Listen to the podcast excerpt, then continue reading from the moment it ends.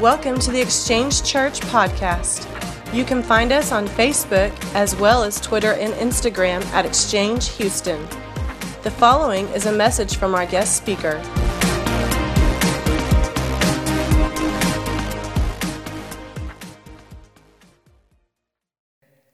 I've been excited about this weekend for a long time, and uh, because this is a, a special friend of mine. Yesterday, I went to do a wedding yesterday afternoon, and we were at the wedding. We were talking about it, and this guy said, "So, how did you get him to come?" And I said, "Well, he's actually a friend of mine." What? You actually know him? And so I'll tell you the story because I haven't told all you guys the story. I thought I did. But um, in 2000, back in 2000, February of 2000, actually, uh, we were, or maybe it's 2001, we were at a, I was at a pastor's conference in Phoenix, Arizona, uh, at Tommy Barnett's church. And we were standing at the sink, washing our hands in the restroom. And I looked in the mirror, and there stands the million dollar man. And I knew immediately who he was. And I was like, oh, man, I'm standing by the million dollar man. He's kind of big.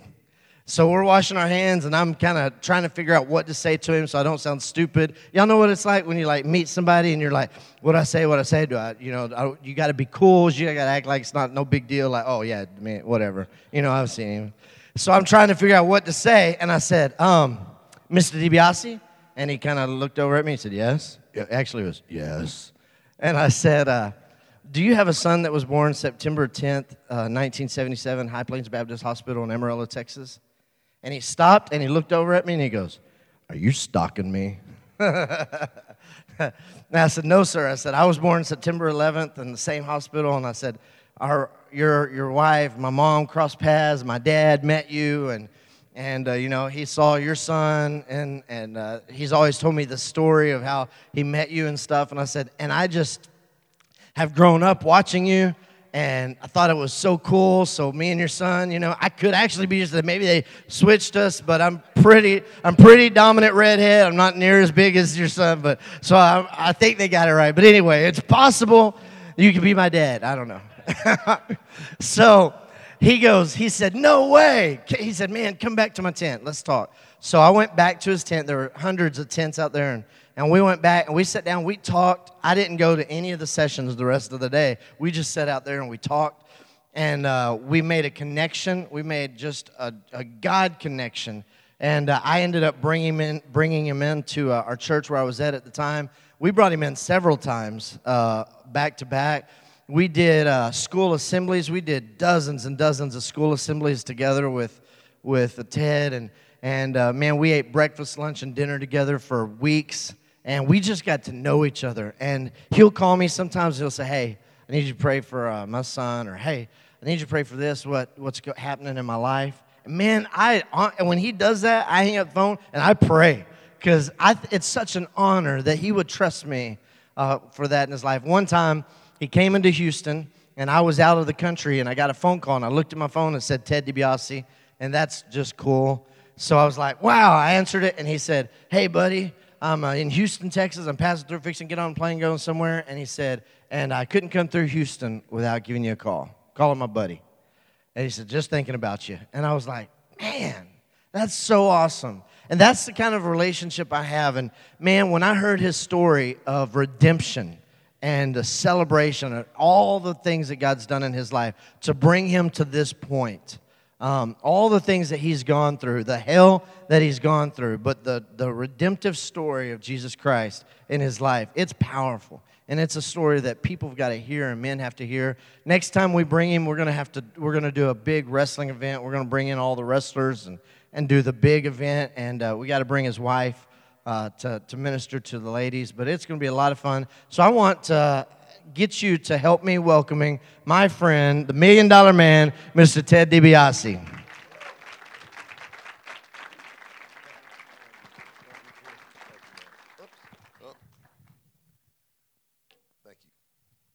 Thank you. So much, Jared. And uh, the feeling's mutual. I, I, really mean that. It's like, uh, you know, uh, you maybe you are my son.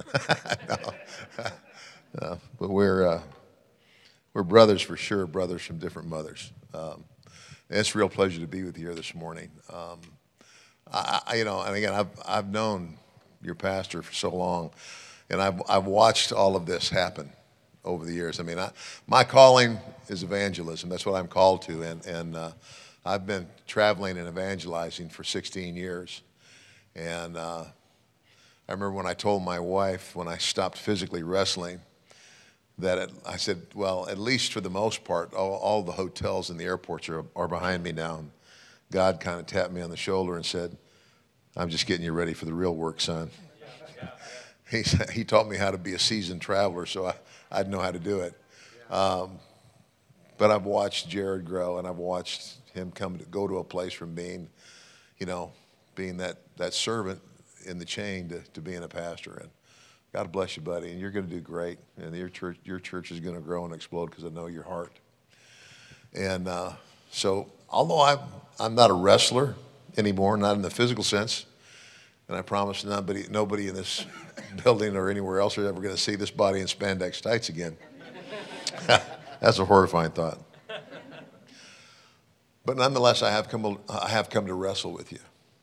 I've come to challenge you today and understand that I challenge you as a Christian brother. Because I never know who's in the crowd when I come, because a lot of times when I come, uh, the church going folks, the Christians, bring, they bring friends. And sometimes because I'm advertised, you know, wrestling fans will just show up. So I never know who's in the crowd. So I always want to be sure to cover all the bases. So I challenge you here this morning if you've never accepted Christ, you know, I, I, I had an encounter with an atheist uh, one time where I, I had I'd just done a speaking engagement. Actually, it was not a it was not a ministry engagement. It was more, more of a uh, motivational speech, and it was at a, uh, a hotel adjacent to a casino in Biloxi, Mississippi. And so I drink a lot of coffee, and so you know, I go back and I'm, I, I, stop and I ask the guy if he's got coffee. And he says, "Well, I'm, I'm brewing a fresh pot. Can you wait?" I said, "Perfect." So as I'm waiting for the coffee, there's two guys are having this conversation. One's a believer and one's not. And so the believer recognizes me. And of course, well, I thought he's going to recognize me because I'm the wrestler and all that stuff. And he actually had seen me on Christian television. I think it's the first time anybody recognized me for being a minister. And he said, uh, he said, Ted, you know, can you help me out here? And I said, well, you know, I couldn't help but overhear your conversation. So I asked this non-believer, I said, Do you mind if I ask you a couple of questions? She said, Shoot. I said, First question Have you ever read the Bible? No. Maybe something a little bit here or a little bit there. I've heard this or I've heard that, but have I ever actually read the Bible cover to cover, studied it? No. I said, Okay. I said, Okay, there, there are actually hundreds of religions in the world but there are four or five major world religions. There's, there's, there's the Judeo Christian belief, there's Muslims, there's Buddhists, there's Hindus. I said, Can you tell me basically how each one of those religions differ in what they believe? And once again, his question was, Well, not really. So here's what I said to him, and I say this to you. I said, So what you're telling me is that you don't believe in a God you've never spent 15 minutes looking for. I said, Let's just say, for the sake of argument, that you're right there's no God. We're all going to, evolution is true, and we're just all going to die one day, and that's it, lights out. I said, if that's true, then it doesn't really matter. And I said, but for the same sake of argument, let's say I'm right and you're wrong. He sees, if I'm right, you're wrong for all eternity. Last time I checked, that's a long time to be wrong. And, and quite frankly, I said, in my estimation, only a fool would blindly go through life believing there's no God, only to die and find out he was wrong. And I said, Now I'm going to tell you something that might upset you a little bit, but I got to, you know, it's who I am. You don't want to know the truth. And he said, Why? I said, Because if you realize there's a God, then you're not in control anymore. And you don't want to give up control. And the Bible says clearly, until a man comes to the end of himself, you can't reason with him. I can preach till I'm blue in the face, but until a man finally comes to a place of brokenness, comes to a place where he finally hits the wall and realizes, well, you know what? If I keep making the same choices, I'm going to keep getting the same results. And you realize that you there's no way that you can live a perfect life. There's no way that you can live a sinless life. And there's no way that you can make it, you cannot live up to God's standard because God gave us the law just to show us that we needed it. And you realize that you cannot live this life or live in eternity without somebody to rescue you. And when you figure that out, that's when you, that's when you cry out to Jesus. So that's for those of you who doubt or don't believe. I challenge you today. What God says in His Bible, in His Word, is He said, When you search for me and you search for me with all your heart, you'll find me. And I know that's true. And, you know, I've taken that journey. Now, the next one would be for all of those who, you, all of those in here who say, Yeah, I'm a Christian. That's why I'm here today. Okay. I know one of the one of the men of God that had a huge impact on my life. His name was uh, Edwin Louis Cole. And Dr. Cole, he actually wrote a series of books. But the very first book he ever wrote was called Maximized Manhood, which talks about what the characteristics of being a real man are. Namely, he said, uh, you know, manhood is synonymous with Christ likeness. In other words, the more Christ like you are in character, the more of a man you are. But anyway, as I was sitting in a meeting and Dr. Cole was teaching, he held the Bible up to all of us men and he said, Gentlemen, if this book doesn't have lordship in your life, then Jesus Christ isn't Lord of your life. If the only time you crack your Bible is on Sunday morning when the pastor says, turn to this is what we're studying today, you don't have a relationship. And you see, the difference between genuine Christianity and every other world religion is we're not a religion. We're a relationship. And unless we're walking in the intimacy of that relationship, we're just practicing religion. And religion, my friends, will take you straight to hell. And we all need to be challenged that way, especially in America, because we have been so blessed in this country for so long that we don't even realize how blessed we are. That's why I encouraged my, my sons when they were young you go on a mission trip, you go to a third world country, and you see how people live. And, folks, I want to tell you something. The people that we incarcerate, that we put in prison, live like kings compared to 70% of the world's population. They have a roof over their head. They have three meals a day. They have clothes on their back. They have everything but their freedom. But they're living better than 70% of the world. And we are bombarded daily in our culture, daily, by media, our television. You talk about an idol. Wow. That television can be a huge idol in a lot of people's lives. And we need to be challenged. I mean, all of us. I need to be challenged.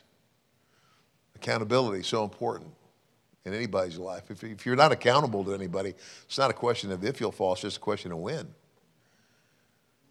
So I want to challenge you today. Is Jesus Lord in your life? Is he Lord? Because there are times in our lives that we get so busy doing the stuff, even as a pastor or, or an evangelist. We get so busy doing the work that sometimes it, it, it, it cuts into our personal time with God. And every now and then He's got to come along and kick all of us in the seat of the pants and go, hey, remember me? I'm the one you're doing all this work for. And if you just spend a little more time with me, I could make it a lot easier. You see, the only thing the devil fears is a Christian on his knees. When you're on your knees and you're in the presence of Almighty God, he can't touch you. And the reason we call the Bible the, the, the sword, because that's where our strength is. The more of that you have in you, the more of that's going to come out of you. And that's what we battle him with. When, he, when Jesus was baptized, and driven into the wilderness for 40 days and 40 nights, and the devil came to tempt him. Jesus responded to Satan by quoting scripture three times. Now, you have to understand, Jesus is both fully God and fully man. So God is speaking to a creature he created. And all he had to do was go, scram. But he didn't. He quoted scripture. Why do you think he did that? Because everything Jesus did on earth, he didn't waste a single minute or a single word. Everything he did on earth was to show you and me the way. His words I am the way, I am the truth and the life. Nobody comes to the Father except through me. And we either believe that or we don't. We either accept it as whole or we leave it alone. So I want to challenge you today. And I wonder how many of you Christians in this room today, what are you dealing with? Are you dealing with anger? I'm, you know, because I'm going to, as you hear my story, I had to be forgiven for a lot of stuff. And as my wife and I travel and speak together at times, and my wife started talking about forgiveness and how forgiveness is, it's not optional. God says it's a command forgive as you've been forgiven. It doesn't say if you're asked, it doesn't say if they deserve it. No matter if they, they, they don't deserve it at all, forgive. That's tough in the flesh, especially if you're trying to forgive somebody that raped you or maybe raped your wife, or you're trying to forgive somebody that ran over your kid, some drunk driver. There's a lot of things that happen in our life that make it hard for us to forgive. But here's what I'm telling you, folks. I'm not, and, and you can't do that in your own power, but in God's strength, everything is possible. So, what are you hanging on to today?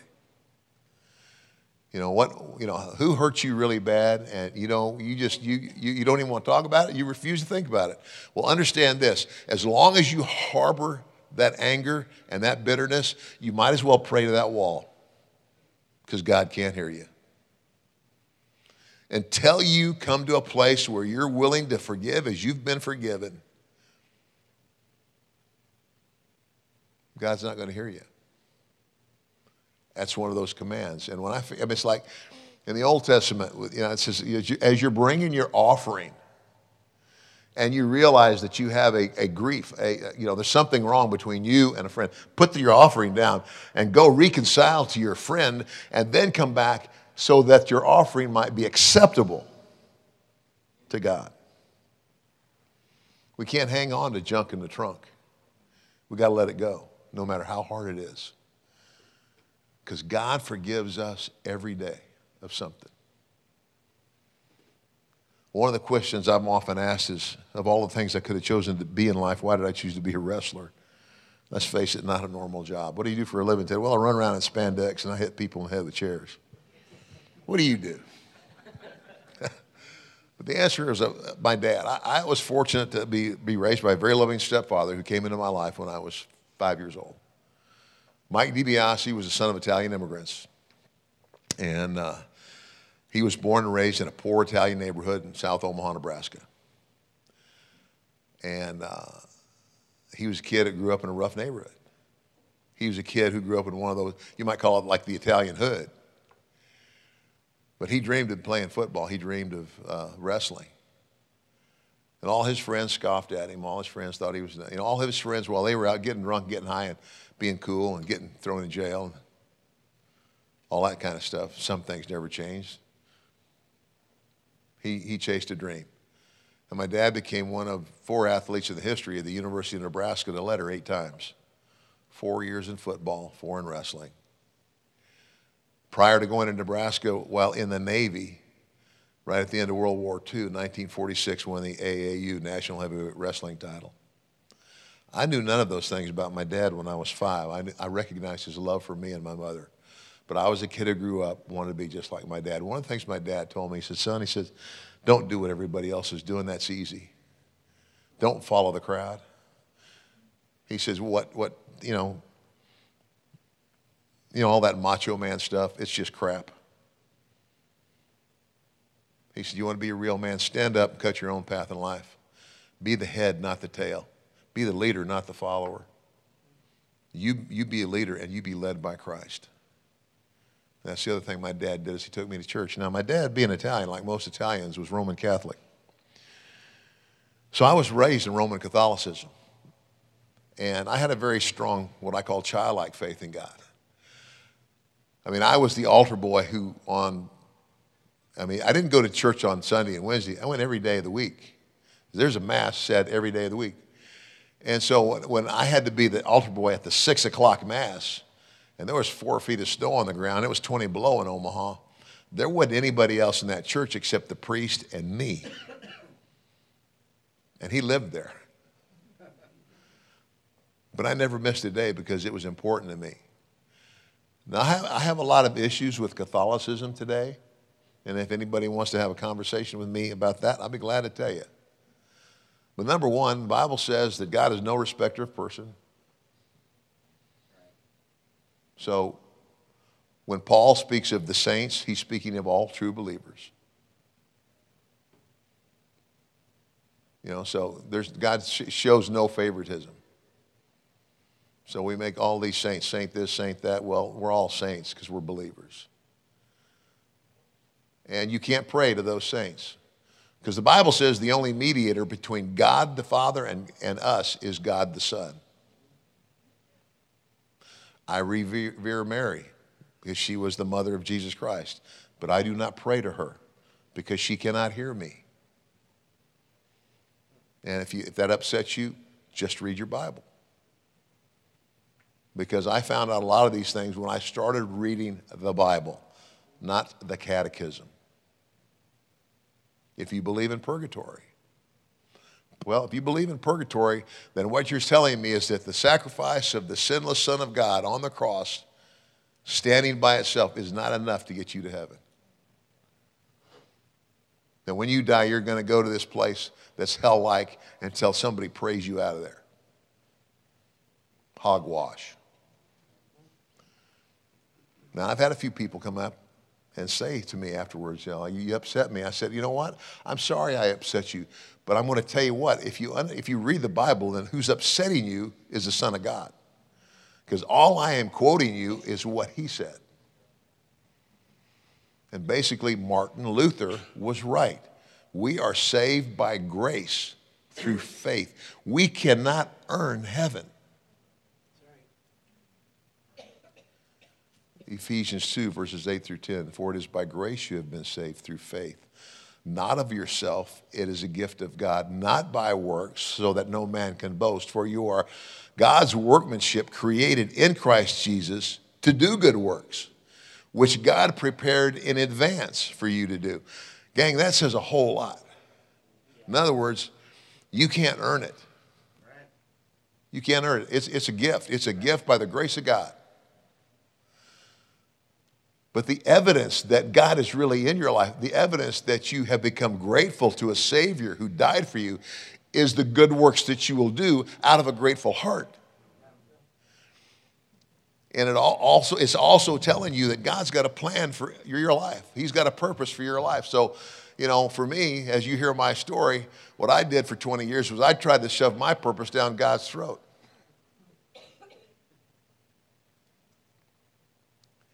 See, all those things I wanted when I was young was that was going along pretty good. I was becoming this good athlete. Everything's cool, and then uh, you know, wrestling back then was very regional.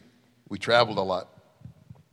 Wrestlers would go to what they call a territory, a certain region of the country, and you would be on regional television. You know, I mean, like right now, I live in Jackson, Mississippi. Memphis, Tennessee is 200 miles north of us. Well, Memphis had their own their own wrestling promotion.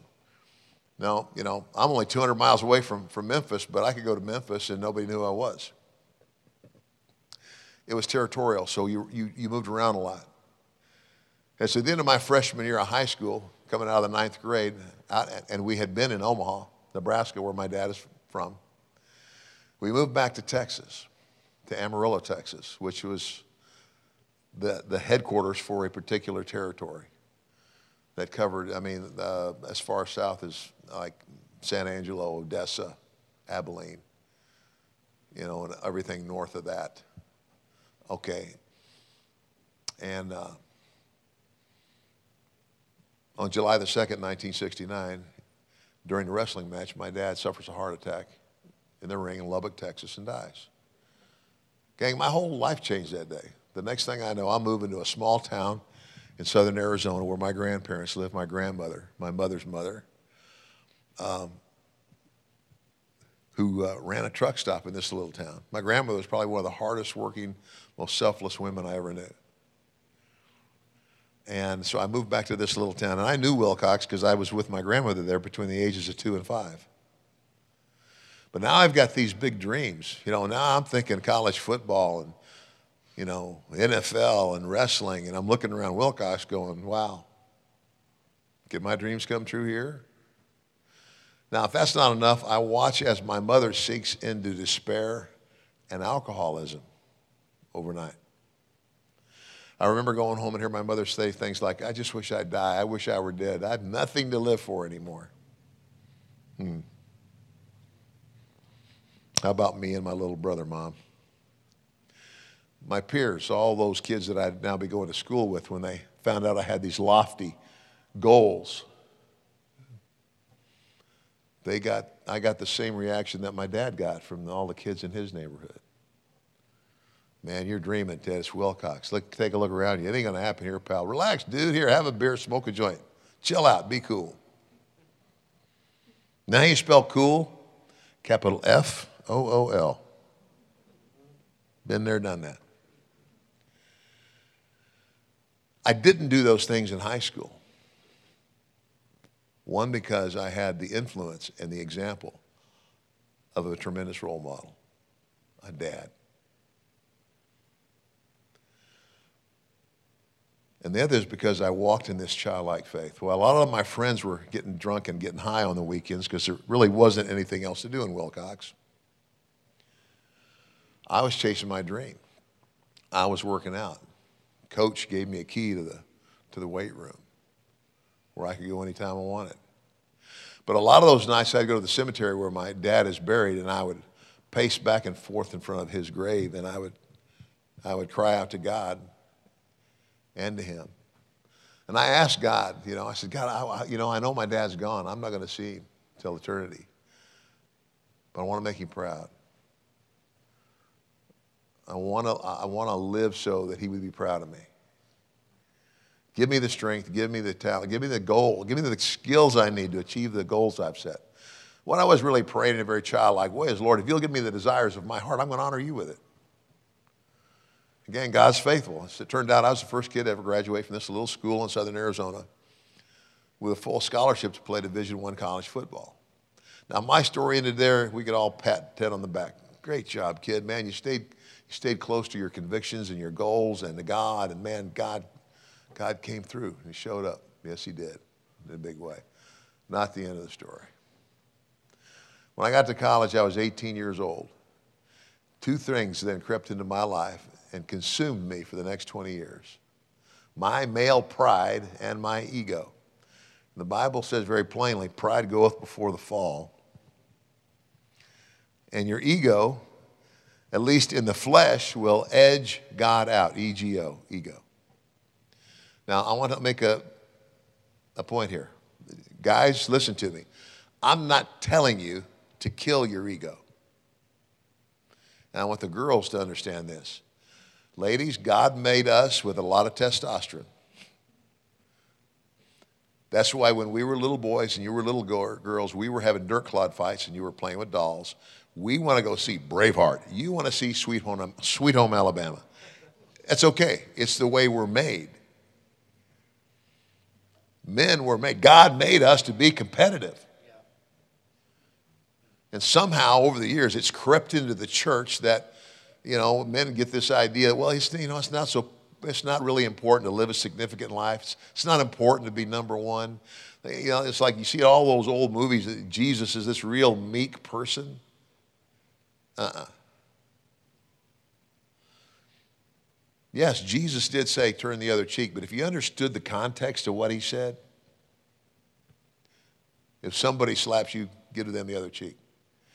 When the Romans would go into a village and, and take over, they would go in and they would find the toughest guy in town. Who's the, who's the, who's the, You know, who, who's the bully? Who's the toughest guy in town? They'd find that guy and they'd walk up to him and they'd slap him. And the natural response for most of those tough guys was to immediately fight back. And then they would slaughter him in front of all the people, which would, which would, strike, would strike fear into everybody. But you go up and you slap the strong man, and he turns to you the other cheek. Says, Go ahead, hit the other one. You see, there's an inner strength that's much deeper that's much smarter. I may not be able to get you now, but I'll get you in when I can. You're not going to defeat me. Jesus, the Jesus that walked into the temple courts with a whip. The temple courts were the, the that was the authority of you know in Jerusalem at the time. They're governed by the Romans, Pontius Pilate, the Roman Empire. They're under the authority of Rome. But to the Jewish people who no longer have a king, the seat of authority, as far as the Jews are concerned, is the high priest. So the temple courts is like it's, it's like it's if, it's if Jesus walked. It's like if I walked into the into the uh, the capital of the United States with a whip. And up until recently, not a bad idea.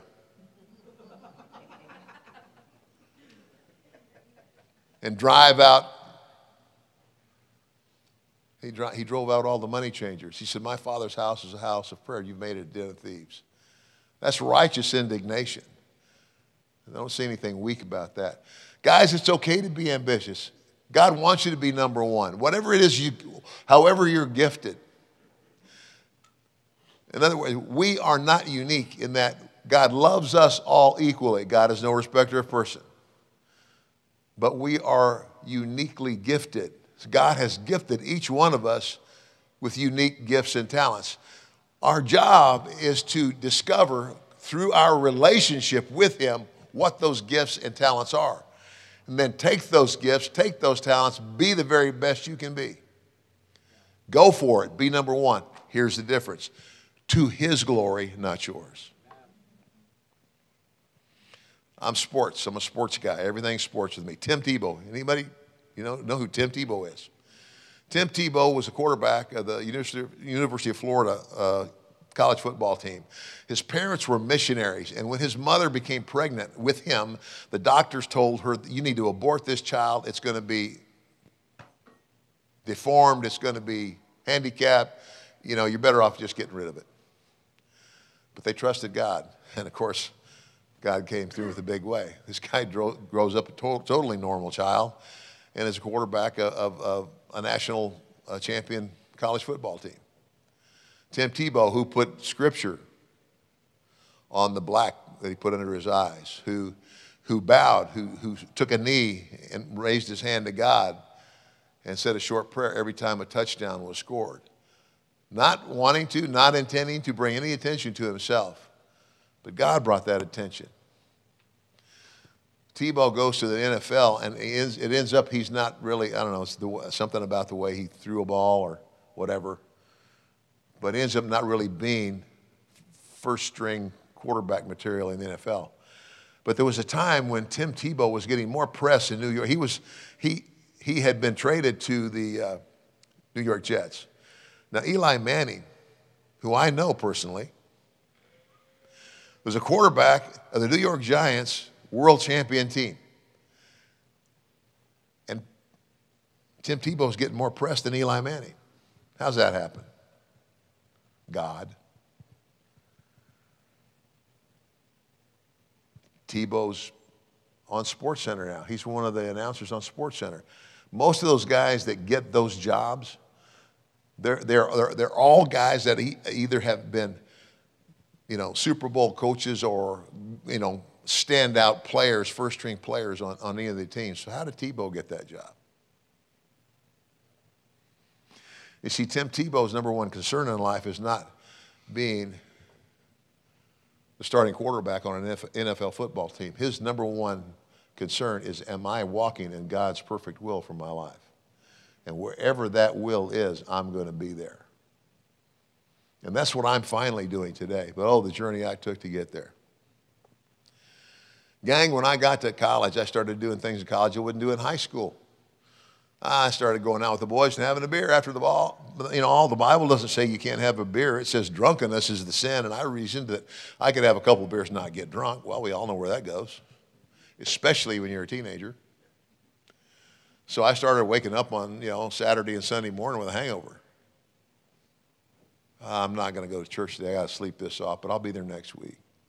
Next week never came. By the time I was 27 years old, I had failed to complete college by one year. I wasn't fast enough to play football in the NFL. And I had been married and divorced. Oh, yeah, that's right. I got married the first time when I was 20 years old. Now, I'm not going to stand here and say there aren't any 20 year old men that aren't mature enough to get married, but I would say 99.9% of 20 year old men are clueless at the age of 20. And, and fellas, you know, whether you want to face it or not, the ladies mature faster than we do. With my boys, I used to, we'd go, we go out shopping around or so. I'd find a real pretty girl, and her, her, her obvious boyfriend is some nerdy looking guy with, you know, big, thick glasses on, you know, Poindexter. They go, wow, look at that couple over there. And they go, golly, Dad, what does she see in him? I said, security.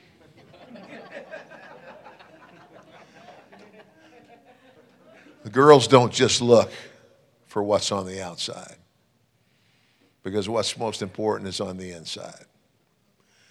And so we learn. So anyway, I, you know, so I've been married and divorced. Now I have a son from that first marriage. And now I'm, I'm not with my, I can't be with my son except on weekends and special occasions. My son Michael, who was born the day before Pastor Jared. How could I have blown it so badly when I got off to such a great start? I abandoned my childlike faith. I, I, let, I allowed those things to come into my life and take over. But by this time, I had become a professional wrestler. 27 years old. I'm, you know, I'm, you know, I've been wrestling by that time six years. And what I believe God said to Ted was, Go ahead, Ted, go get all those things you think you want. I'm going to let you have them. You go climb that material ladder of success. You go become that big famous wrestler you want to be and find out what life is like there without me in it. Somewhere down the road, son, you and I are going to have another discussion about this. Hmm. How many parents in the room? Anybody, anybody in here a parent of a teenager? Isn't it amazing how when our kids become teenagers, all of a sudden they think we're stupid? I mean, they think we're clueless. We're not hip. We're not cool. You know, you got a smartphone. It's smarter than you. You don't know how to use. You don't know what Facebook is. You don't know. Twi- you know what? You know what century are you in? Don't you just want to grab them and shake them? I mean, you know, they get real mad because we give them boundaries. You know, they got a curfew.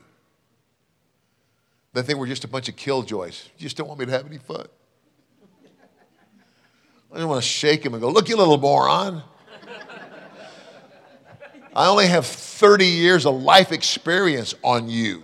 I've already been down the road you're traveling. I know what's coming. We give them rules and we give them boundaries because we love them and we're trying to protect them.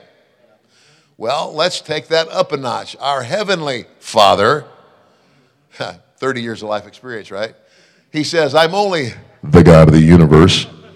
I've only been around for eternity. And I've given you a standard to live by my word, the Bible. If you just follow the rule book, as Jesus said, you will have life and have it how? More abundantly. Does it mean that you won't have strife and trouble? No, Jesus, he, I mean, he promised us, you know, take up your cross and follow me. It's not, he never promised it was going to be easy. He promised us it'd be worth it. But that whatever trial or tribulation that, that we would go through, that He would be right there with us. And that when you come to a place of genuine relationship with Him, no matter what happens in your life, you have this peace in your life, a peace the Bible describes as passing all understanding. And I certainly was far from that.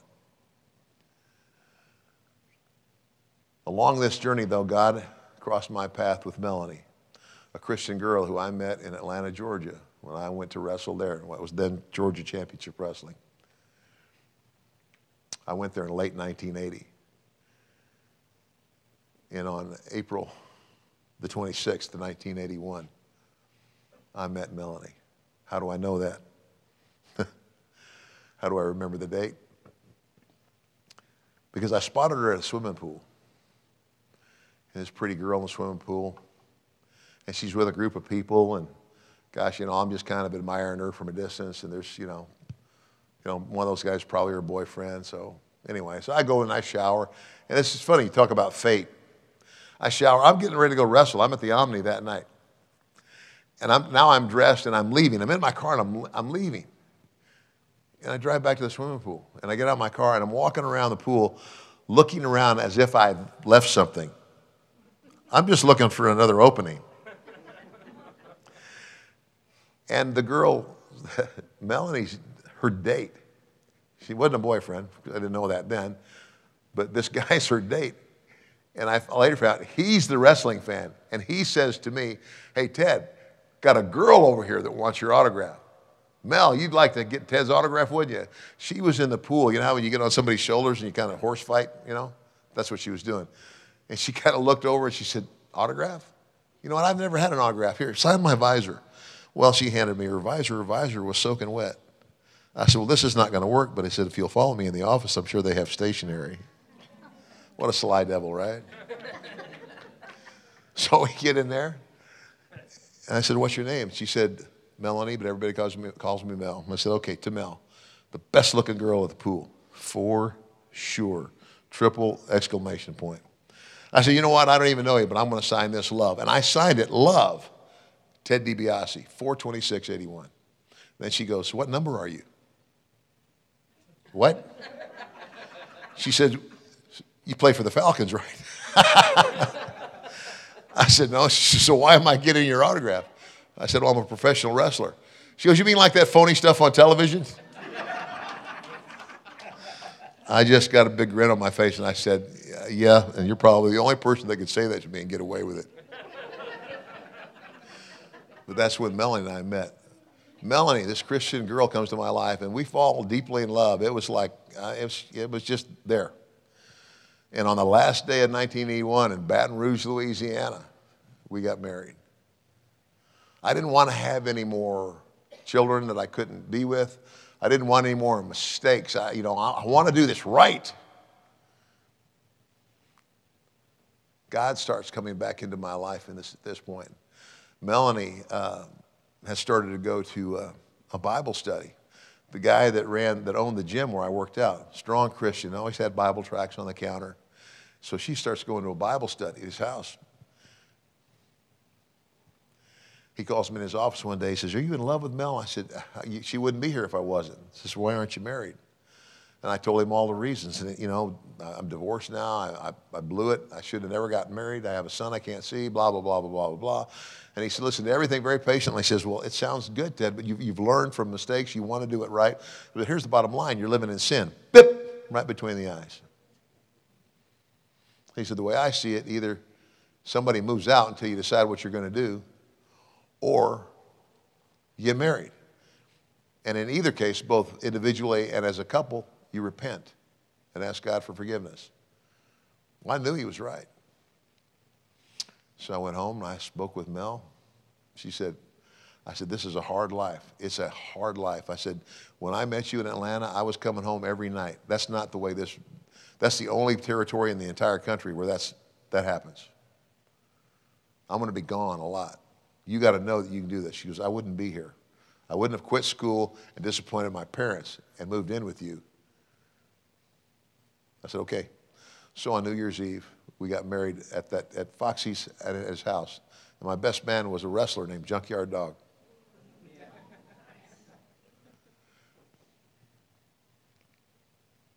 So we began to go to a non denominational church. Melanie's best girlfriend was a, a daughter of a uh, Baptist preacher. So, but we, she goes, okay, you, you, you were raised in Catholicism. I, you know, I'm Baptist basically, but, you know, I don't claim that. So let's go to this non denominational church. And so we did. And it's, you know, and I hate to say this, but it's the truth. It's the first time that I heard the gospel preached straight from the Bible and not what they call the catechism.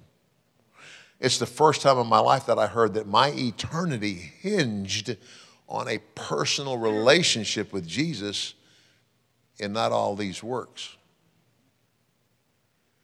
And it's the first time that I answered an altar call and said that prayer we call the sinner's prayer. But here's what didn't happen. When I left the church, I didn't sprint down to the Christian bookstore and buy the Bible, buy my first Bible and dive in. You see, and as I look back, folks, what I realize is that for, a, for, for, for, for 20 years, I had an intellectual relationship with God because I have believed the gospel message most of my life. Yes, Jesus is the Son of God. Yes, he he was born of the Virgin Mary, and he suffered and died under Pontius Pilate. He was buried, and he did rise on the third day, and he ascended into heaven, where he now sits at the right hand of the Father. He will come again in glory to judge the world and take home those who have placed their trust and hope in him.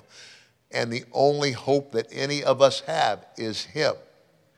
But the, here's the difference between heaven and hell 18 inches, moving all you know about Jesus from here to here. Because when it gets in here, it has no choice but to come pouring out of your life. When I was young, that five and six year old boy, so enthralled with my new daddy, and people would say that to me. They say, You want to be just like your daddy, don't you? I'd go, Yeah, but how do you know? And they'd laugh at me. They say, Are you kidding? Everything you do and say.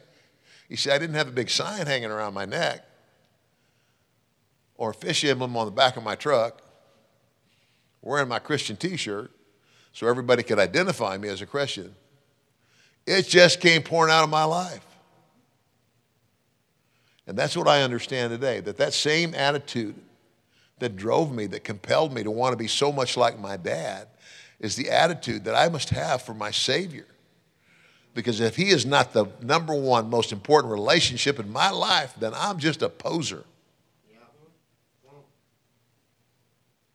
You see, we sang that song this morning. That we surrender all. All that I am is yours. All that I am. You see, before we can walk the aisle and commit your life to Christ, you have to surrender it first. And, gang, we're either all in or we're not in. It's all or nothing. And that's what it took me so long. Because I kept trying to love God on my terms and not His. because what was really most important to me was my career. So, which was driven by what? Ego. Well, in 1984, we moved, uh, you know, Mid South Wrestling, which actually Houston became, you know, uh, the last few years became a part of Mid South. And Mid South is a big territory. It was Oklahoma, Arkansas, Louisiana, Mississippi. And then Bill Watts, who was the owner, he made a deal with Paul Boesch, who used to run he was, he was wrestling in Houston, and Houston became part of Mid South. And I spent the better part of my first 12 years of my career in Mid South. I mean, I went to New York once, and I'd been to Georgia a couple times and Kansas City, but most of the time I was in Mid South. But uh, uh, anyway, I, I, had left Mid South. I'd gone back to Georgia, and then in, in October of '84, I, went, I came back to Mid South. Uh, this is right when the WWF started to take off. And I remember, I think I was in a hotel in Baton Rouge. And, uh, you know, I opened the door and they had, there was a paper there at the door. USA Today, front page, I think it was. Might have been a local paper, can't remember. The WWF sets indoor world attendance record. Wow. So I realized right then if I was going to stay in the wrestling industry that it was going to have to be working for that company because everything else was going to go away. Anyway, in 84, I came back to Mid South. They had just had WrestleMania 1, I think. So I knew, I also knew that they had their key players at the time, for the time, because everything's timing. And my wife and I, we joined Morrison Heights Baptist Church. Now, I still traveled all the time. I was rarely in that church because I worked every day of the week. I wrestled in a different town every day, sometimes twice on Sunday. But when I look back, what I, you know, what I could have done is what I do now.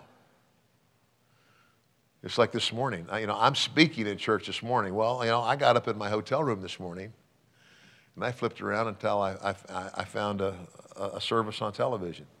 So I've already been to church. I went to church and I got fed before I ever come here. Now I could have done that when I was wrestling, but it wasn't on the agenda. So was I really totally in? No, I wasn't. I was a poser. I was still trying to do things my way. 1987, early 1987, I walked the aisle again. Say the prayer again. I'm baptized again because the first time I got baptized, quite frankly, I was too young. Baptism is an outer expression of something that has happened inwardly. But you have to be knowledgeable of the decision you're making. When you're four and you're five, you don't know.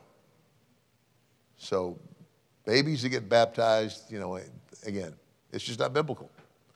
So I'm baptized again. Now, my pastor was very, you know, he said, you know, he encouraged me. He said, Ted, I want you, he said, I want you to, here's what I want you to do. He says, you know, get you a good devotional. He gave me a couple of suggestions. He said, read your Bible daily. He said, try to start your day and then your day. So you don't have to read 20 chapters. He said, read a, read a paragraph. Read a chapter. Start with a book. I mean, you might, it might take you a month to go through a whole book of the Bible. He said, but the, the key is work on that. Everything he said was saying one thing relationship. He said, surround yourself, get three or four guys in your life that you can be accountable to. Again, no accountability, just a question of when you're going to fall. People who you can share all your struggles with.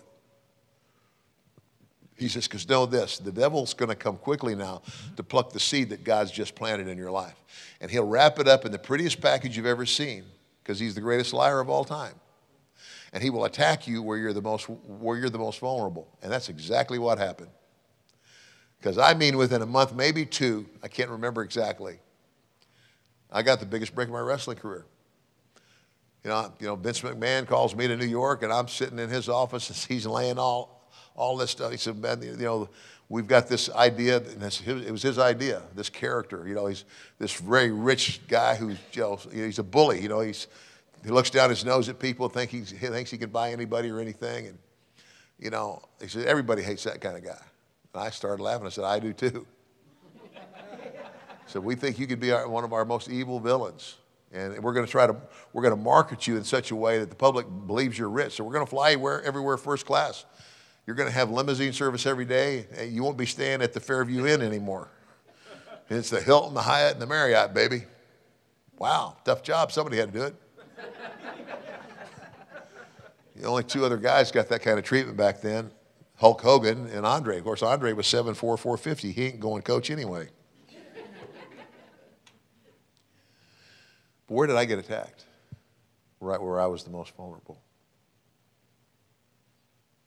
And I wasn't ready. I, mean, I already told you what Jesus said to Satan after he was baptized and spent 40 days in the wilderness.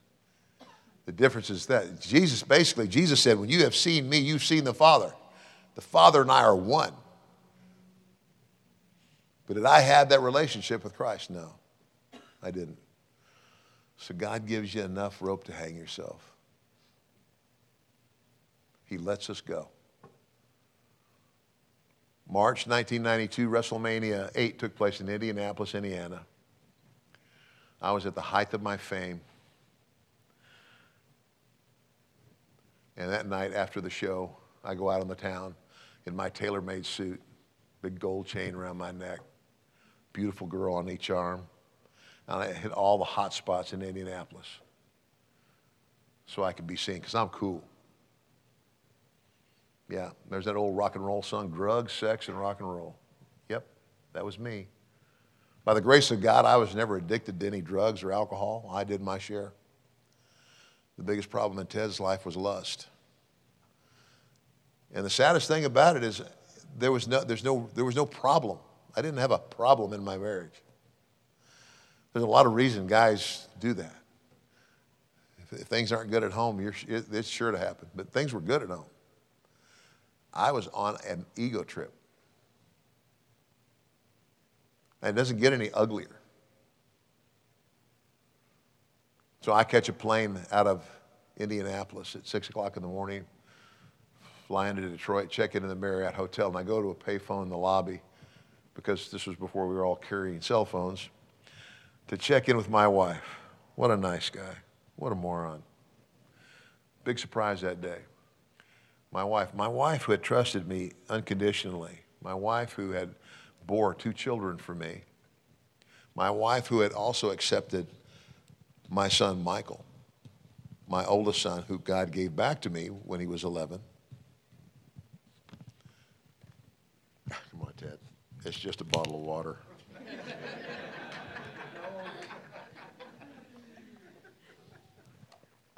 Arthritis. um, my wife is home. She's taking care of everything. She's paying the bills. I mean, I'm, I'm making the money and bringing it home. But she's doing, I mean, she's raising three boys almost single-handedly. And never, ever, never ever called me anywhere in the world to check up on me because she trusted me. Now she's discovered that I'm committing adultery. Not just a couple times. I don't want to talk about this on the phone. I'll be on the next plane home. She said, No, no you won't. You don't live here anymore. Click. First words out of my mouth Oh, God, help me. Now, you want to talk about a hypocrite? Wow. Oh, yes, God. You're the God who I cried out to when I was 15. My dad died and my mom started drinking out in that cemetery. And you came to me there, Lord, and you comforted me there. And you gave me the desires of my heart. I got that scholarship, and I went to college, and I, uh, hmm, well, I pretty much abandoned you. And in spite of that,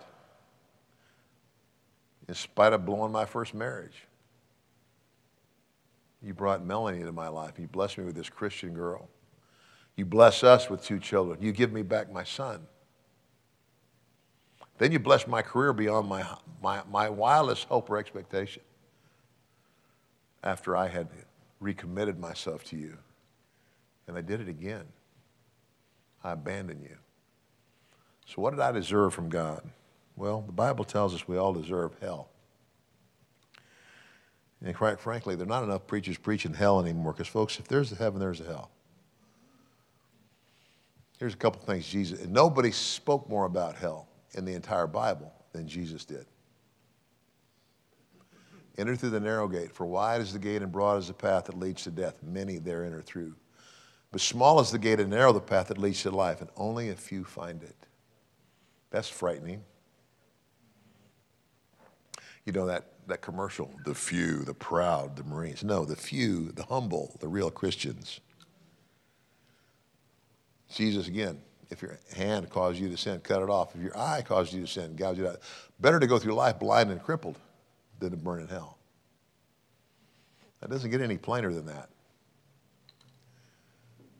But what I want to talk to you about now is the most amazing thing in the world, and that is God's grace and love. The next call I made was to a man who today is my closest friend. I met Hal Santos when he was a youth minister right there in the Baton Rouge area. I met him in that same gym. He walked up to me one day, introduced himself, said he'd seen me on regional television. He said, I just got one question for you, Ted. I said, sure. He said, do you know Jesus? Pretty bold guy. That caused a sit down, come to Jesus meeting kind of thing. I said, Yeah, I'd like to talk to you about that. So I shared some of the, my life with him, some of the things I've shared with you today. And looking back, I realized that God placed Hal Santos in my life 10 years ahead of D Day. Hal Santos began to pray for me. Hal Santos left Louisiana and he went as a youth minister to a church up in the, right near St. Louis on the Illinois side of the river. And then when that pastor retired, he had Hal step in as the pastor, and he's been the pastor there for over 30 years. And when I call, you know, in my darkest hour, I didn't call my pastor at home. No, my pastor at home's a guy, nice guy, great guy. But I called a man that lived 500 miles away, not five minutes away. Why? One word relationship. Looking back, what I realized is that what Hal had demonstrated to me for 10 years was the unconditional love of Jesus. He says, when I called Hal, he didn't beat me up with religious questions. He didn't, are you going to church? Are you doing this? Are you doing that? He just loved on me. And when I told him what had happened, he said, Ted, I've been praying for you ever since we met. And this has been my prayer. God, I know one day Ted's going to hit the wall. And when he does, let me be there for him. Wow. He arranged for my wife and I to fly to St. Louis. He picked me up at the airport and took me on the longest 30 minute ride of my life to go face my wife who had arrived ahead of me. What do I do, Hal? What do I do? He said, Ted, Jesus said the truth would set you free. He never said, be pain, he never said it would be painless or easy. He said it'd set you free. He said, if you'll trust Jesus today, trust him like you did when you were 15, when you went to that cemetery and cried out to him. He said, you see, you left him. He never left you. In all these years, he's been trying to draw you back.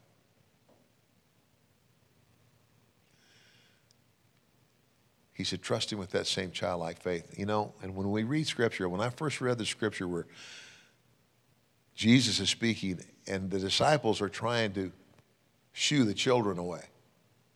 And Jesus says, No, let the children come to me. And unless you come as a child, you cannot come. When I first read that, I said, Okay, I don't get it. Well, I get it big time now. What is it about children? It's their innocence. And innocent children have what? Absolute, unconditional trust in a loving parent. They're not afraid that when you feed them, they're you're poisoning them. I know, like when I was in my, I was learning how to, I learned how to swim. So I'm, I'm standing on a diving board and there's 10 feet of water. I'm like six. That's kind of a scary place. My dad gets under the diving board and he says, Jump, Teddy. I didn't stand there scratching my head going, oh, I wonder, I hope dad doesn't move out of the way and let me sink to the bottom. That's my daddy. He's going to catch me. Boom, no hesitation. That's back to what I said earlier. Absolute unconditional trust. That's called faith. The Bible tells us without faith it's impossible to please God. And genuine faith casts out fear. So the more faith you, you walk in, the, the less your fear is going to be because you absolutely believe the promises of God. And no matter what your circumstance is, you know that whether it's today, tomorrow, or next week, or next year, that God is going to see you through.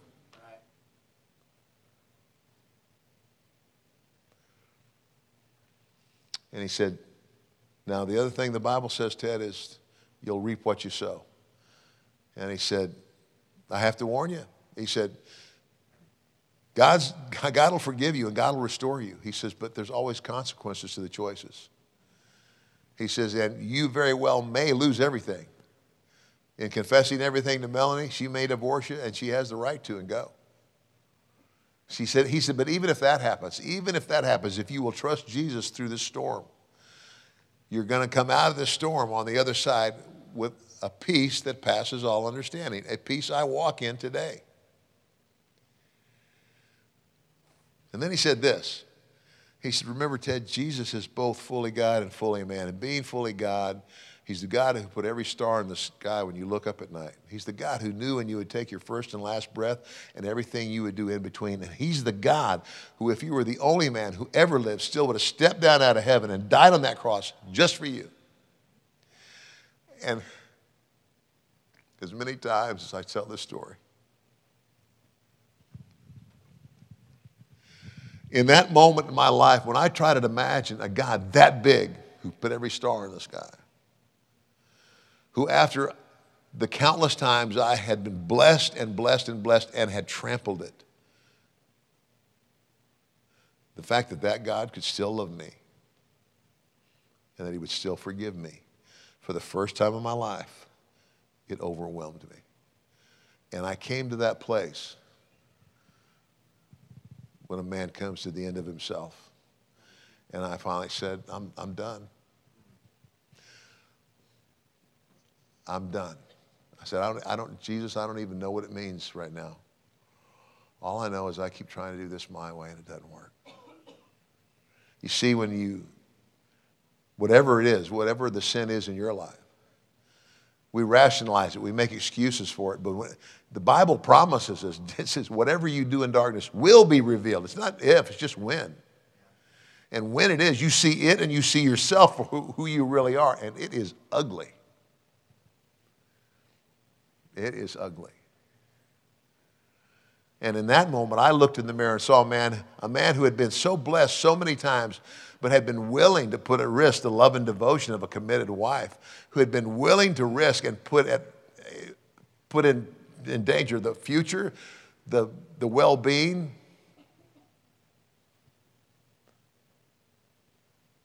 of my children. And for what? To stroke an ego. Gosh, it just doesn't get any uglier or more selfish than that. And I felt like that's what I was. As I walked into Pastor Hal's house to face my wife, I couldn't take my eyes off the floor or look her in the face because of the shame and the guilt. But I told the whole rotten, miserable truth, and I watched my wife look, walk out of that room in tears and look back at me through tears and say to me, Dad, who are you? And where's the guy I thought I married? In those few words, what Melanie was saying was this Where's the guy who stood before God and witnesses, entered into a covenant relationship, and you took a vow, and you, that vow was to love, honor, and cherish me and no one else? Because what I agreed to that day and what I see standing here, well, they're not the same thing. They're who are you? She didn't say all that, but in the few words she did say, that's what she was saying. Now, I want to share a scripture with you. The first time I heard this scripture and fully understood it, it literally scared hell out of me. That's Matthew 7 21. Here's Jesus speaking. He says, Just because you say to me, Lord, Lord, doesn't mean you will enter the kingdom of heaven, but only he who does the will of my Father in heaven. Many will come in that day and say, Lord, did we not prophesy in your name? And in your name drive out demons and do many miracles. And then I will tell them plainly, I never knew you. Depart from me, you who practice iniquity. In another version, you evildoers. So, church, Jesus is not talking to murderers, rapists, and drug dealers. He's talking to folks that go to church every week and they take up pew space. And that's it. Golly, Ted, it's 11:30. We're supposed to be out here by now, man. If you don't round it, you know, wrap this thing up, that church down the street's going to beat us to the steakhouse. or, golly, man, great sermon, but I need to be sitting in front of my big screen for kickoff. Last time I checked, Sunday was the Lord's day, not his hour.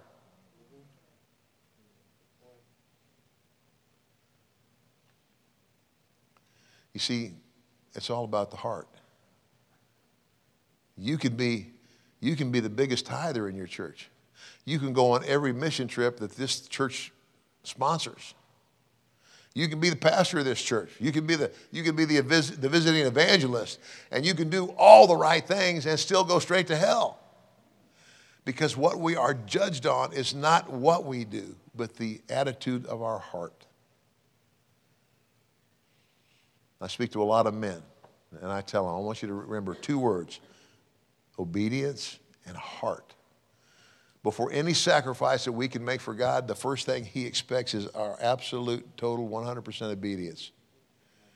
God has a purpose and a plan for your life. And I can't quote the scripture right now because I'm having a senior moment. But he says, it says, for God's gifts and his calling are irrevocable. What's that mean? That means we are individually gifted. And whatever the calling is on our life is irrevocable. So you may want to be one thing, but if that's not what God has in store for you, then it ain't going to work. When I surrendered to evangelism 16 years ago, I didn't just wake up one day and say, well, you know what, I think, you know what, Lord, I think I'm going to do you a favor. I'm going to become an evangelist. Ah, uh, that never worked when I started connecting all the dots and things that were happening in my life, it became, it became obvious to me. It's the scariest thing I ever did.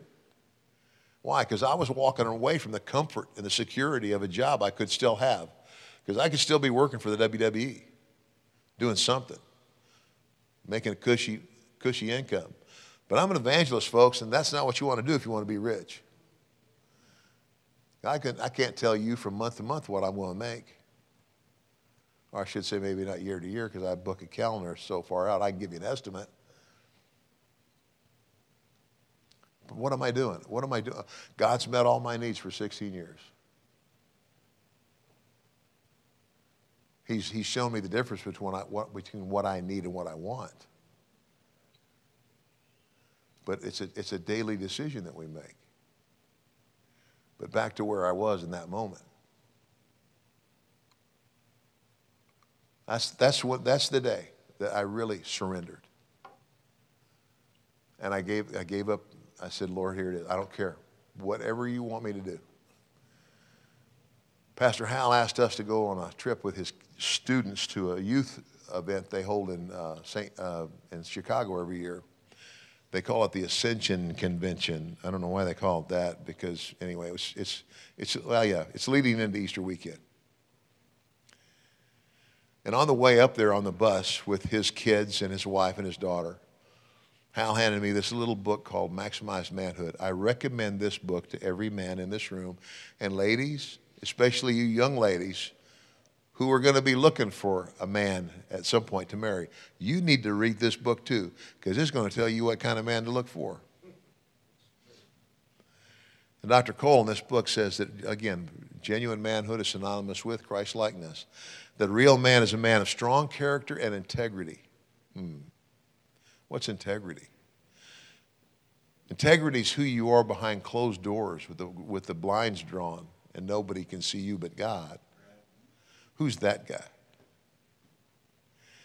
You know, it's like you give your word to a friend that you're going to help him with a project, and he gets, you know, some other friend comes up with two tickets to the ball game, and you've already said you're going to help your friend, and then you make up an excuse to your friend that something's come up, and all it is is a game, and you leave him hanging. Now, he may never know, but you know, and God knows. Who's that person? That's integrity. Dr. Cole says a man is only as good as his word, and if his word's no good, he's worthless. Wow. A real man, before he's the breadwinner in his home, he's the priest. Gentlemen, I want you to know something it's not your wife's responsibility to bring your children to church, it's yours. Can you save them? No. But did you do everything in your power by your example and by what you said and the way you carried yourself to show them the way? Because I promise you, your kids won't always do what you tell them to, they'll always do what they see you do. What kind of example are you setting? So at the time I'm reading this book, man, of course, I wanted to crawl under a rock. And God spoke to my heart in this moment, and it was like it was a slap in the face. It was the wake up call. And He said, Ted, you, are a, you were a bigger man when you were 15 years old, when you cried out to me in that desert cemetery, than you are right now. And right now, you got everything you thought you ever wanted. You're a big star in wrestling, you're making money, you're traveling the world, Lear jets and limousines. What do you have that matters? What do you have that's going to last? Nothing. got to Chicago and walked into this big ballroom full of teenagers. Why was I there? I had confessed to God and to Pastor Hal and my wife. There wasn't anybody else to confess to. And there are no coincidences with God. I believe only divine appointments. 1,500 teenagers from all over the state of Illinois, wrestling fans. God put me in front of a, a, a, an entire room full of people who recognized me as that television star. It's as, if, God said, Okay, Ted, I've, I've heard what you have to say again. I've seen your tears. What has controlled your life for 20 years is your pride, your ego, image. The speaker that day is a wonderful man of God named Reggie Dabbs. And he gave the invitation. It was something like, if you're tired of living a lie, you know what you need, and you know it's Jesus, just get out of your chair, get up here now. With the million dollar man, get up in front of 1,500 wrestling fans and go forward in humility. You bet. You see, gang, God finally had me in a place where He wants all of us at some point in time in our life willing to run to Him with reckless abandon. I didn't have to far to, I mean, I didn't have far to run. I was sitting on the front row. It's more like I lurched out of my seat and I fell on my face, dead center in that room, and I cried like a baby. And I didn't care that day what anybody thought. And I haven't cared since. I remember those teenagers coming around me, and they were crying too. They lifted me up off my face, and they were hugging my neck, and I was hugging theirs. I never forget that. God is no respecter of person. There's no celebrities there. All God's children, regardless of age. My wife came to me and she said, Ted, I'm not going to make you a promise I can't keep because I don't know that I'm strong enough. Broken my heart, and I've asked God for a new one. But I serve a God of restoration. And forgiveness. And she says, All I'm going to tell you is that I forgive you. I'm called on to forgive you. I forgive you. I just don't know if I'm strong enough to stay. But because I want to be obedient, and, and that's the word she used, I want to be obedient to this still small voice in my life, in my heart that says, give him another chance. I'm going to try. And I want you to know, based on the confession I made, the fact that my wife was willing to try absolutely, totally overwhelmed me. And I looked at her that day and I said, If you'll give me this chance, I'll become the man you thought you married. I'll become that man of strong character and integrity. I'll become the spiritual leader in my home. And God willing, one day I'll regain your trust and respect. That was March 1992. This last New Year's Eve, my wife and I celebrated our 35th wedding anniversary. And again, God doesn't just fix things. Jesus said, I came that you have life and have it more abundantly. The relationship that I have with my wife today is far greater, far deeper on every imaginable level. My wife is absolutely, unconditionally my very best friend. There's a song that Bette Midler sings. And every time I hear it, I think about my wife and I cry. And that song is, You're the wind beneath my wings.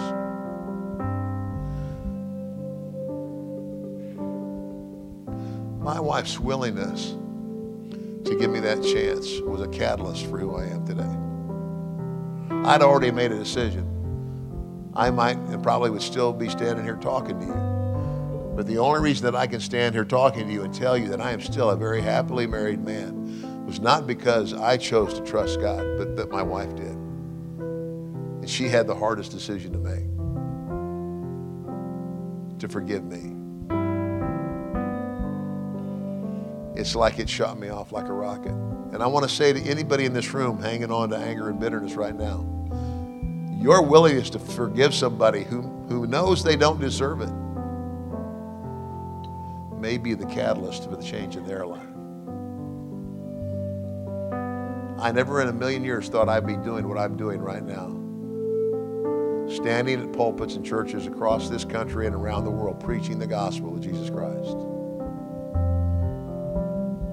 I never thought I would personally see the miraculous, but I did. On my last mission trip to India, in a small village in an orphanage, Five of the orphans were girls between the ages of, I think, five and six that were born deaf. And we gathered as a group around them and we anointed them with oil and we laid hands on them. We prayed in Jesus' name.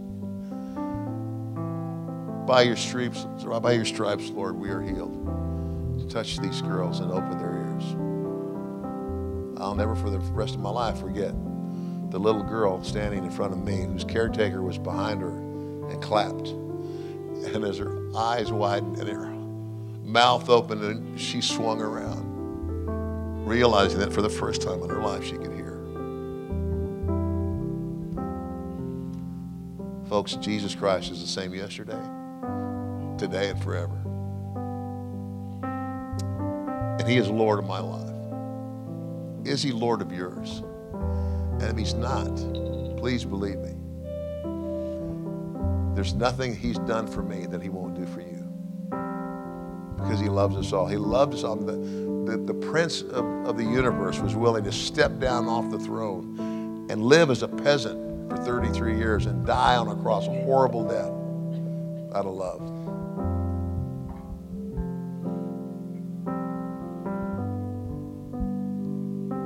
So, where are you today? Have you ever made that decision? If you haven't, God says, I stand at the door and knock. You'll open the door, I'll come in. Maybe today, through my message, maybe the Lord's come alongside of you and said, you know what? We got off to a pretty good start, but you know, you, you've let the busyness of your, of your life and the, and the cares of the world maybe draw you away where maybe Jesus is saying to you, as he says in Revelation, go back and do the things you did at the beginning. Let's start over. David said, renew in me this day an upright spirit. So maybe that's you. Or maybe you're here with carrying a habitual sin. Something that, that's, you know, the devil knows our weakness. Maybe it's that thing, it goes away for a while and then it, it, it you know, its, its ugly head comes up again. Maybe you're in, a, in, in bondage to addiction. Are you addicted? I mean, there's, I want to tell you, there's a big addiction in the church. It's called pornography. Huge in the church. So maybe you not only need to ask God to forgive you, but to deliver you from bondage. And I want you to know something. There were, there were times when I'd let a girl out of my room and I'd get on my knees and I would weep and cry and cuss myself in the mirror and cry out to God and say, I'm never going to do it again. But I did. But I can tell you with all assurance, the moment that I confessed it to my wife, it was over. I was free. Are you harboring bitterness today? What I'm saying to you, my friend, is You'll never let it go in your strength. But if you'll trust God today, in His strength, all things are possible. I spoke in a church in the Bronx a few years ago, and a young black man stood to his feet, tears rolling down his cheeks with his hand like this. Just basically, he was saying, as I was, I was just speaking, I was still giving it. And he, basically, he was saying, I'm in agreement with what I'm hearing. And after the service was over and I had prayed for a lot of people, he waited for everybody to leave. And he came to me and he said, Ted, I said, I wanted you to know that today, through your message, finally, he said, when I, when I heard finally, I understood he's heard this before. You see, I just happened to be the one that it landed on when he got set free. He said, Today, God has finally given me the strength to let it go. I said, That's wonderful. He says, But I need you to know what I have let go and how awesome our God is. He said, I'm from Rwanda.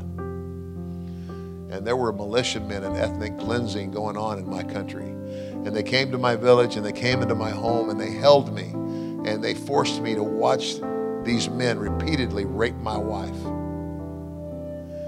And then they forced me to watch them kill my wife and my son and they hacked them to death with machetes. Oh my gosh. I threw my arms around his neck. I was weeping. And in my mind, I was saying, I was, I was seeing my own family. I said, God, I couldn't do it. And God's immediate response was, Of course not. Not in your strength. But you know in my strength, all things are possible. And I watched that young man leave that church with a totally different countenance, and I marveled at my God. That God is here right now, today. Is He speaking to your heart? If He is, I want you to respond. So, would you all bow your heads and close your eyes with me now? And I'm going to pray a prayer. And I just ask that as I pray this prayer, you speak to the Lord in your own words from your heart. That's what He wants to hear. But more importantly than that, that whatever you hear in response, that you have the courage and the willingness to be obedient to. Lord Jesus, I come to you now and I confess to you, Lord, I'm a sinner. And Lord, I realize today, and I have realized for years, that all the needs in my life, every possible need can be can be fulfilled in one place and one place only, Lord, and that's in you. So today, Lord, I ask you from the bottom of my heart to search my heart, Lord. Reveal to me the unconfessed sin in my life. Lord, that chink in my armor today, that issue in my life that I need to deal with, that I need to seek your forgiveness for. And today, Lord, I ask you for that forgiveness. I ask you, Lord, from the bottom of my heart to forgive me today. Today, come into my life, not just as Savior, but Lord. Lord, today I surrender. No longer my will, but your will in my life be done.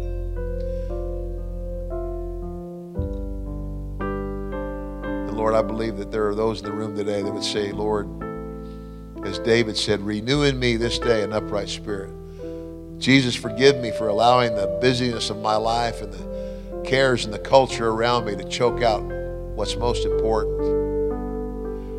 And I repledge to you today that from this day forward, the, the greatest relationship in my life will be my relationship with you. And Lord, I pray for those who are seeking not only forgiveness, but forgiveness from bondage. Lord, they're, they're looking to be delivered from the, cha- the chains and the shackles of repetitive sin.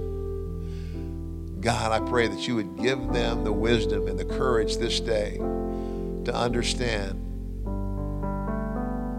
that those chains can be broken by you and by them trusting in you. And Lord, I, I pray especially for those that are in the bondage of bitterness and, and, and unforgiveness today. I heard my wife say that hanging on to bitterness is like drinking poison and expecting somebody else to die. The only one suffering from it is you. And that if you carry it long enough, you give birth to it, and it grows and it grows and it grows. It grows from a baby into a full grown adult, and it'll carry you to your grave.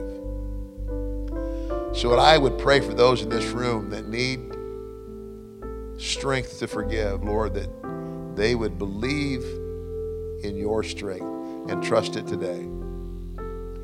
And finally, Jesus, thank you. Thank you for your presence with us here today. For wherever two or more gather, you are in the midst. Thank you for hearing every prayer, cry, and plea. Thank you, God, for your promised forgiveness, restoration. But Jesus, thank you most of all for loving all of us enough to step down out of heaven and die on that cross for our sin and the sin of all the world. We pray this prayer in your precious, matchless name, the name above every name, the name of Jesus. Amen and amen. Now, folks, if you would just do me a favor for a minute, eyes closed, heads bowed, nobody looking around.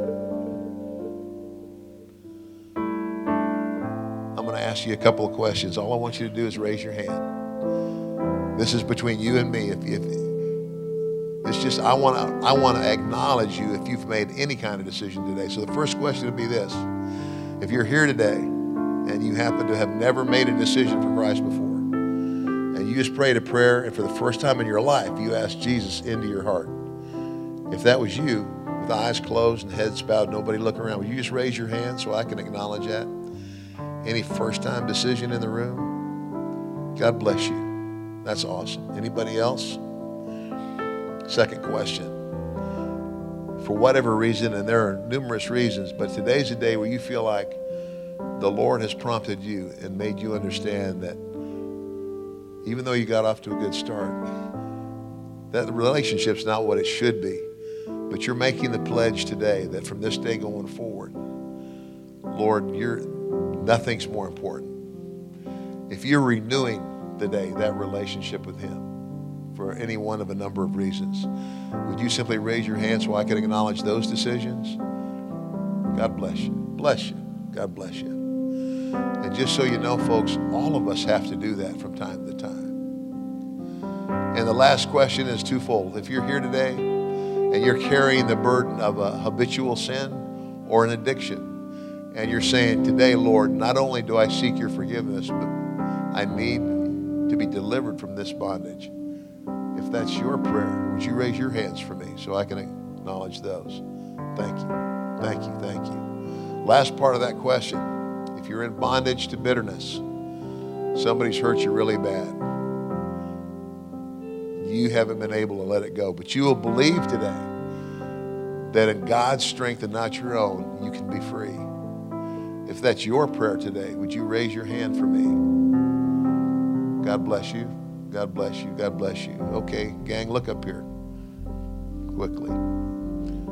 Went a long time. I, man, I got about 30 minutes longer than I thought I was going to go. That's okay.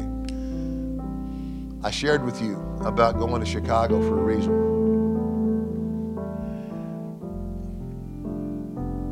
My, my issue was, was, was pride. It was self-importance, ego. So God took me to a place said, okay, let me see. Are you willing? Will you humble yourself? It's kind of like, okay, I've heard the words now, prove it. God's word tells us, Jesus said, He says, if you will not confess me before men, I cannot confess you before my Heavenly Father. So here's my challenge to you. If you prayed with me and you raised your hand for any decision, then I want you to step out of your seat and I want you to come stand here at the platform with me right now. I want you to just line up right here if you raised your hand.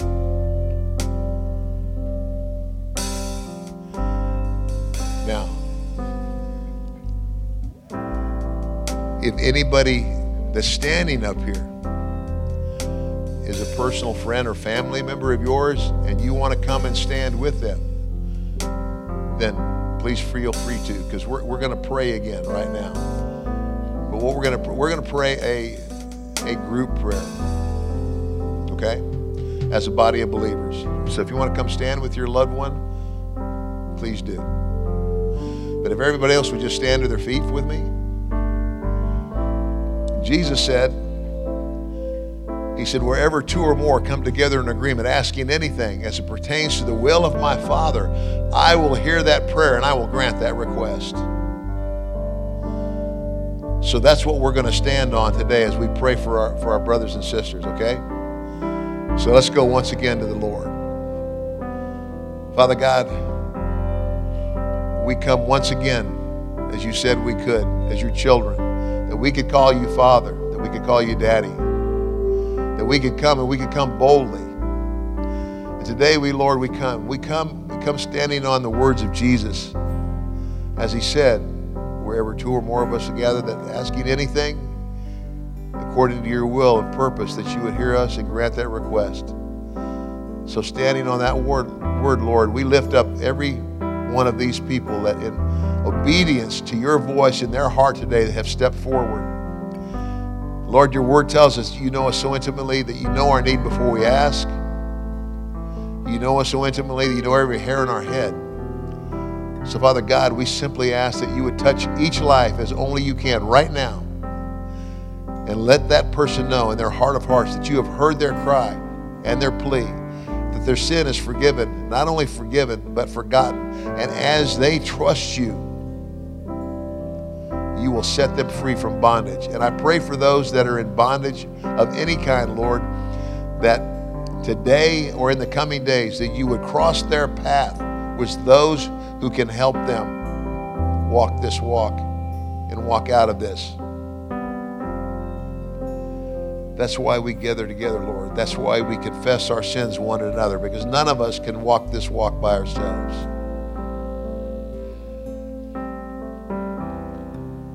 I pray for all of those, Lord. I pray that you, you, you give them that peace today. Give them that peace in their heart that in this moment, right now, that their shame is gone. You said that when you forgive us, it's forgotten as far as east is from the west. Oftentimes, we're forgiven, but we hang on to shame and we hang on to it's harder for us to forgive ourselves. Lord, I, I pray that you would give that strength today. All old things are in the past, everything has become new today. So I pray that uh, everyone will walk out of this church with their head up, trusting you. And finally, Father, thank you. Thank you for all, all of the needs represented at this cross, at this, at this platform today. All the victories, they weren't won today. They were won 2,000 years ago at the cross. And all praise, honor, and glory are yours. And we give it to you now. Thank you, Lord.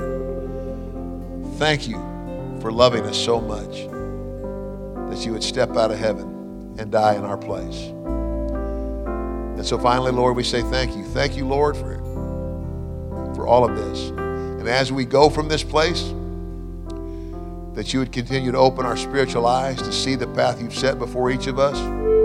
Lord, that you would open our ears to hear clearly your voice above the clatter of a dark, dying world that we would genuinely walk in your ordered steps, in your purpose for each of our lives, that you would give us the wisdom to see it and give us, give us the courage when we need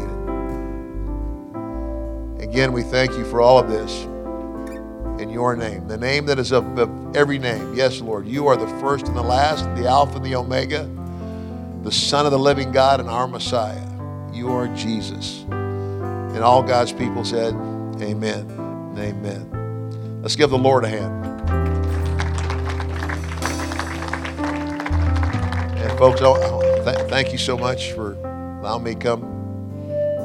Jared, thank you for having me. And uh, I just want to encourage you, especially there was one, one person made a first time decision. And please stop and talk to Pastor Jared today about that, or you have a family member with you, because it's about what you do now. So many times we come and we'll, we'll have an encounter with God. I, I walked, I, I, I answered three altar calls before I got it right. The first one was in uh, Baton Rouge. The second one was in Mississippi, where I live, the church where I've been going for 33 years.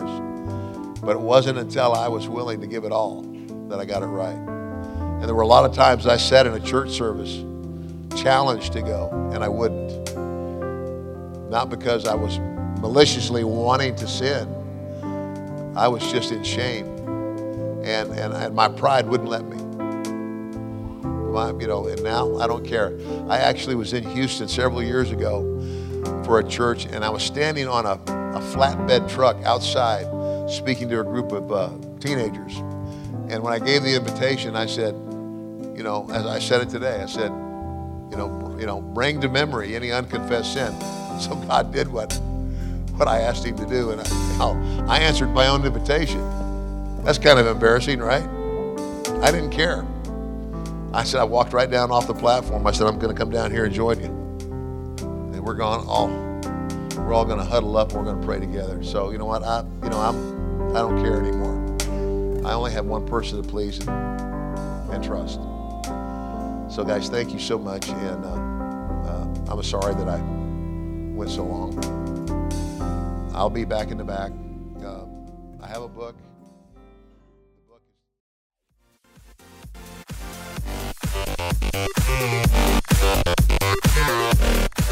Thank you for listening to the Exchange Church podcast. Follow us on our social media platforms Facebook, Twitter, and Instagram. Just search for the Exchange Church Houston. If you would like to give to the Exchange Church, you can go to our website at iamtheexchange.com and look for the red button in the top right corner labeled Give Online.